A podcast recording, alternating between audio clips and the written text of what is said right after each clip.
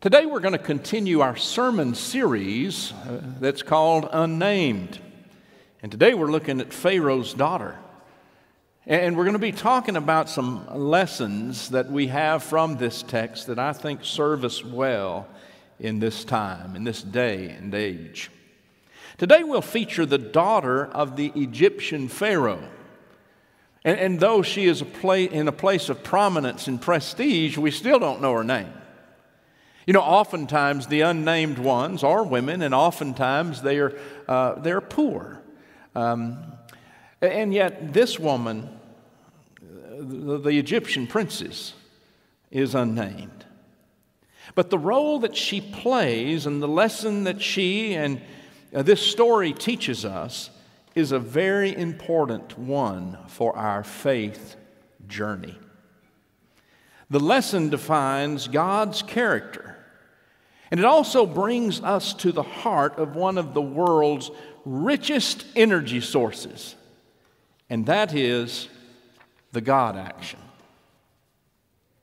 Now, let the word about God become the soil in your mind in which we plant a few thoughts this morning and hope that they come to full fruition. I'd like for us to center in on the 23rd through the 25th verses, and I want to read those one more time for us. In the course of those many days, the king of Egypt died, and the people of Egypt groaned under their bondage and cried out for help. And their cry under bondage came up to God. And God heard their groaning and God remembered his covenant with Abraham, with Isaac, and with Jacob. And God saw the people of Israel, and God knew their condition. Could more be packed into three verses than we've just read about God? This descriptive word about God's character for the Hebrew people, let me tell you something. That's a descriptive word of God's character for you, for me. This is who God is. And it's captured here in these few verses. God loves and cares and intervenes for us always. Listen to this the summary of these three verses God hears it said God heard their groaning. God remembers. God remembered the covenant with Abraham, Isaac, and Jacob. God sees. God saw the people of Israel. And God knows. God knew their condition. Think about how all of that impacts your life personal, personally. God knows your condition. And God is there for all of us, all the time.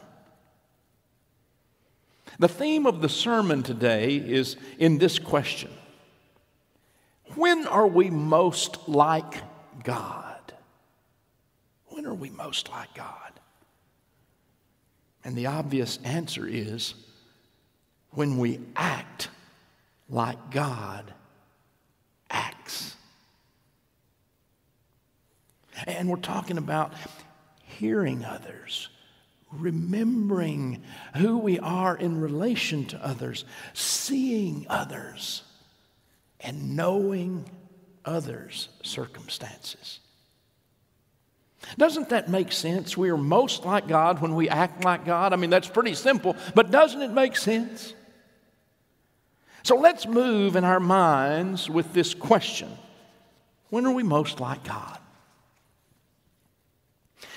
You know, uh, though we're going to center on the princess of Egypt this morning, this unnamed woman, there, there's another unnamed woman who comes to us in this text, and it's the mother of Moses. In this story, she's unnamed. And do any of you remember reading anything in the Bible about the mother of Moses other than the story of Moses being rescued? This one. One would think a person of such importance, such as Moses, you, you might know a little bit more about his mother. But we have to study the genealogy of Moses that is mentioned in one verse. Numbers 26:59 to find out her name. The name of Amram's wife was Jochebed, the daughter of Levi, who was born to Levi in Egypt, and she bore Amram to Amram, Aaron, Moses, and their sister Miriam. She's an incredible um, champion of our faith because uh, of, of, of her children, namely Moses, and the significance of Moses in life, and that she loved enough to save him. What a wonderful story this is. So, I want to rehearse just a little bit of background just to make sure we're all on the same page related to the Moses story. Remember, Joseph was part of the royal family. He and his family settled in Egypt. He before they, of course. Uh, you remember Joseph and the coat of many colors and the trouble that got him into. But a generation went by. And both Joseph and the Pharaoh, who was uh, friendly to Joseph, who raised him up into leadership, both of them died. And the new Pharaoh one day noticed uh, that the Hebrew people were as thick as fleas on a dog's back. And, and, their population was growing, and this was causing fear in the heart of the Pharaoh. What are we going to do if the Hebrews outnumber the Egyptians? So, slowly but surely, Pharaoh began to subjugate the Hebrew people by assisting them, uh, by assigning them more and more work, harder and harder labor. And, and they were feeling more and more oppressed as slaves. Pharaoh thought that it would cause them to quit reproducing if they were having to work so hard, and this punishment were was known. But as it turned out, the more they were oppressed, the more they reproduced. And, and so he solicited the help of the midwives who were giving birth to these Hebrew babies. And he told them to terminate every male born.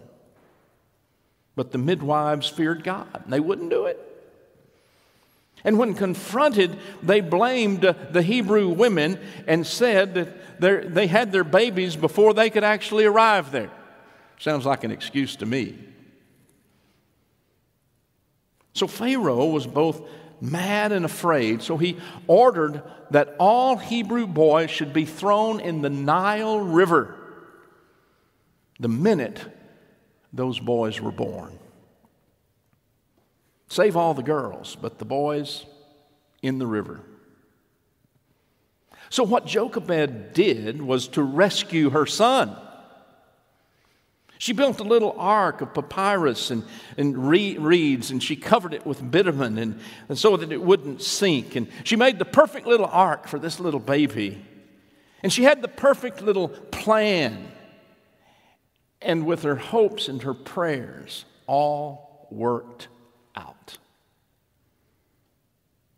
The baby's aunt apparently knew how lonely Pharaoh's daughter was. Maybe this aunt worked in the palace. Maybe she worked close uh, to uh, the princess, but, but she knew her emotionally and she knew her patterns in life. She knew when she'd go bathing in the Nile.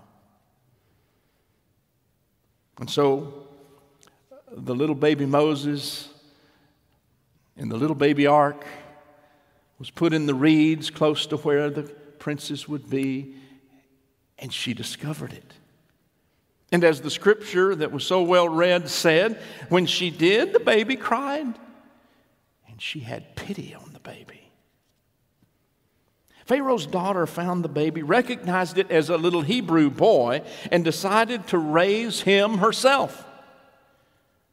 And it so happened that her aunt was close by and she witnessed what had happened. And of course, she spoke up and, and she said, You're going to need a wet nurse, and I have just the person in mind. Guess who? Moses' mother. And before you know it, Moses' own mother is nursing him for Pharaoh's daughter, and she's getting paid. Now, how good could the story get? You know what? Every opportunity she got, Moses' mother would whisper quietly, I can just imagine this, into Moses' ear. And all of those who cared for Moses as he grew up in Pharaoh's palace, they heard the story of the Hebrew people whispered in their, his ear. And Jochebed saved her baby and played a key role in what God would do to put in motion the salvation of the world. Now, to the character of the story that we want to focus this message on the daughter of Pharaoh. Let's press the question a little further. At another person who played this significant role in the drama, the daughter of Pharaoh. Now, now we're moving backwards in Scripture, but let's go to verse 5 and 6 and let's see what we have said there in the second chapter. Now, the daughter of Pharaoh came down to bathe at the river, and her maidens walked beside the river, and she saw the basket among the reeds and sent her maid to fetch it. And when she opened it, she saw the child, and lo, the babe was crying, and she took pity on him and said, This is one of the Hebrews' children. Now let's focus on every human dimension of this story that is captured there in this sixth verse. When she opened the ark and she saw the child, the baby was crying, and she had pity on the baby. That's what I want to underscore. She had pity on him, on Moses, on the baby. Her curiosity led her to pity. And her pity was changed into compassion. And her compassion overrode pride of race and station and status of who she was. She wanted to be this baby's mother. She wanted to, to adopt this little Hebrew boy. And she did. She recognized the problem that that might present in her father's palace. She knew that her father wanted all the little Hebrew boys killed, and this was surely one. But as soon as the infant cried, it touched her heart. Pharaoh's daughter's curiosity that led to pity, led to compassion, and became empathy empathy. She entered empathetically into the Hebrew experience. Do you hear it? Pity led to compassion that led to empathy. Nothing is more needed in our day, in our world, more than empathy. Moving into the experience of another with the compassion of God. Empathy. Empathy is not just doing for another person, it is that, but it is also feeling with another and experiencing another's pain. Empathy is being able to identify with others and to share their experiences, to laugh when they laugh, to weep when they weep. We are most like God when we have empathy. You know, one of the things that I am ready for as we move past COVID, aren't you ready to move past COVID? I, hope that we move past COVID, learning some lessons for what, from what that challenging time, more than a year, caused us to engage in. I hope that we as a church, we as a people, you as individuals, will turn up the empathy that is the heart of ministry. And it's Lover's Lane at our best.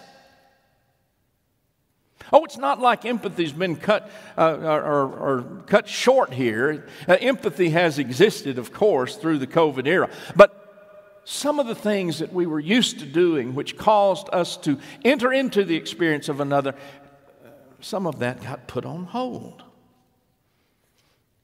Now, food ministry is one example that we've talked about a lot, which is an act of empathy that has continued. In fact, it was started because of COVID and the challenges to people related to food scarcity. For over a year, we've been loading fresh produce, rice and beans, sacking it up, and, and then giving it to those who came by here, but not just hand it out. Our volunteers, on behalf of each and every one of us, have looked into the eyes of those persons who were driving by to pick up their food. They've greeted them with a kind word and a blessing and they have received the sincere thank yous given back to them by these recipients. Prison ministry. We've not been able to enter the prisons as we have for the past 21 years. Every week, We've had teams go into the prisons. At one time, five different prisons. It's thought that Lover's Lane has um, deepened the walk of faith with more than 8,000 incarcerated men and women. I remember one man coming up to me one time that I was down with the Alpha program, and he came up to me and he said, You know, Pastor Stan, I want to thank you because Lover's Lane really cares. He was describing empathy. He said, Other ministries come and go for a weekend here and there. Lover's Lane comes week after week after week after week and enters into our world. You hear it? It's empathy and the mission trips. One of the things that I've loved most about ministry at Lover's Lane has been the mission trips and the acts of love that I've experienced, some with the youth. Building a habitat across town with the occupants of the house. Empathy. Going to Honduras and spending a week on a mountain with the poor, with those who had to be relocated because of a hurricane and working side by side, the poor of a country, another country, empathy. Going to Liberia and seeing the hospital that this church and members of this church helped the Wietos to, um, uh, to establish, and, and meeting the people of Zoge and being received like a prince. Such hospitality, empathy. Empathy comes from a deliberate identification with another person when we see things as God sees things and we act as God would act. That's the place to which God seeks to bring all of us. All of us. Just like He brought Pharaoh's daughter the Egyptian princess, to empathy. I want to close with a story. This is an unnamed man. Uh, there was a man who worked downtown in one of the large northeastern cities of our country. And each day, he rode the commuter train, which went through the lovely suburban home city to him and into the inner city. And the train went through the impoverished areas, of course. That's the way train tracks do, you know. And past the decaying tenements and the dilapidated public housing and the dingy streets. When the train slowed down, uh, this unnamed man could see into these bleak apartments. And when he was especially, um, it was especially slow, he could look into even the bleaker focus of those who entered those drab apartments.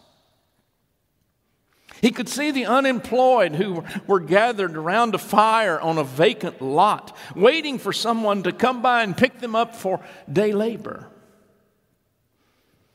He could see the children playing on the dusty basketball courts, laying out of school, and he wondered who cared for them. At work, he would often catch himself staring into space, thinking about all of those unnamed people who he had seen in their desperate environment. It became increasingly difficult for him at night to fall asleep because his mind was filled with what he had seen on the train trip. And when he'd close his eyes, he could see those desperate scenes and desperate people. He determined that he had to do something. If he wanted to be productive in work, if he wanted to be able to sleep at night. And so he did. Now, when he rides the commuter train, he pulls down the blind so he doesn't have to look at the people and the depressing environment. He now is at peace. Or is he? Friends, it's not like God to pull down the blinds and not see the people we are called to love. It's like God to see them, who they are and where they are. It's like God to hear them, who they are and, and, and where they are. It's like God to remember what Jesus calls us to, to love as I have loved. It's like God to want to know them enough to enter their experience. It's like God to be empathetic. Friends, are you ready to get back to church and to turn up the empathy and to see what God will do, not only in the hearts of those we serve, but in our hearts as well? I am. I am. Because empathy is lover's lane at our best. Amen.